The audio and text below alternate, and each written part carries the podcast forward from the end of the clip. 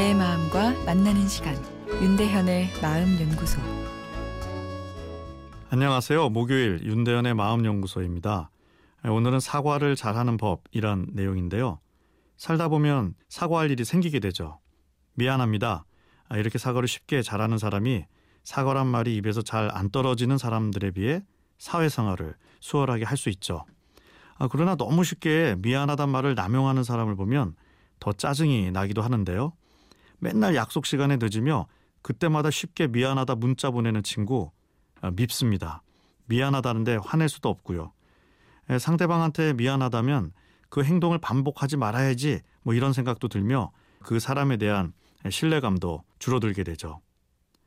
상대방에게 잘못을 했어도 진심 어린 사고를 하면 그 사람이 나에 대한 긍정적인 마음을 가지도록 할 수 있는데요.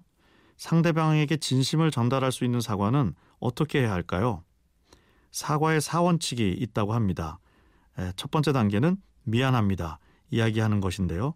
여기까지는 우리가 일반적으로 하는 거죠. 두 번째 단계가 오늘 잘못은 내 책임이다. 이야기하는 거죠.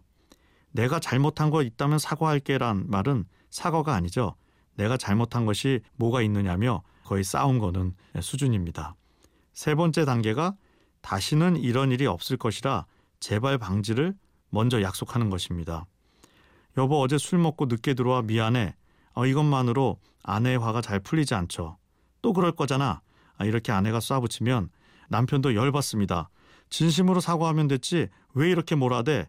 아, 이렇게 아내에게 이야기하면 사과의 효과도 싹 사라져 버리죠. 아내가 묻기 전에 여보 어제 늦어서 미안하고 앞으로 12시 안에 꼭 들어올게. 혹 어쩔 수 없는 경우면 미리 당신한테 양해를 구할게. 이렇게 이야기할 때 아내의 마음이 풀리고 남편이 나를 존중해 주는구나 하는 느낌도 가지게 됩니다. 네 번째 단계가 보상입니다.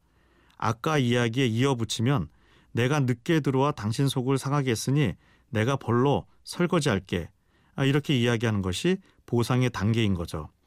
아내가 내 행동으로 속상한 일이 있고 잔소리할 때 아무리 사과를 해도 아내의 마음이 풀리지 않을 때 돈으로 보상하겠다 하면 아내가 더 화내지 않을까? 아, 남편들 예상하지만 전혀 그렇지 않습니다. 아, 저도 실험을 해본 적이 있는데요. 아내의 화가 잘 풀리지 않을 때 여보 내 잘못이고 다시는 이런 일 없을 거고 벌금으로 내가 10만 원 줄게.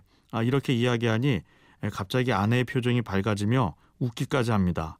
아내와 내가 무엇 때문에 화를 냈는지 갑자기 기억마저 나지 않는다 하는데요. 돈이 좋아 속물적이기 때문이 아니라 사과의 진정성이 상대방의 감성에 전달되었기 때문입니다.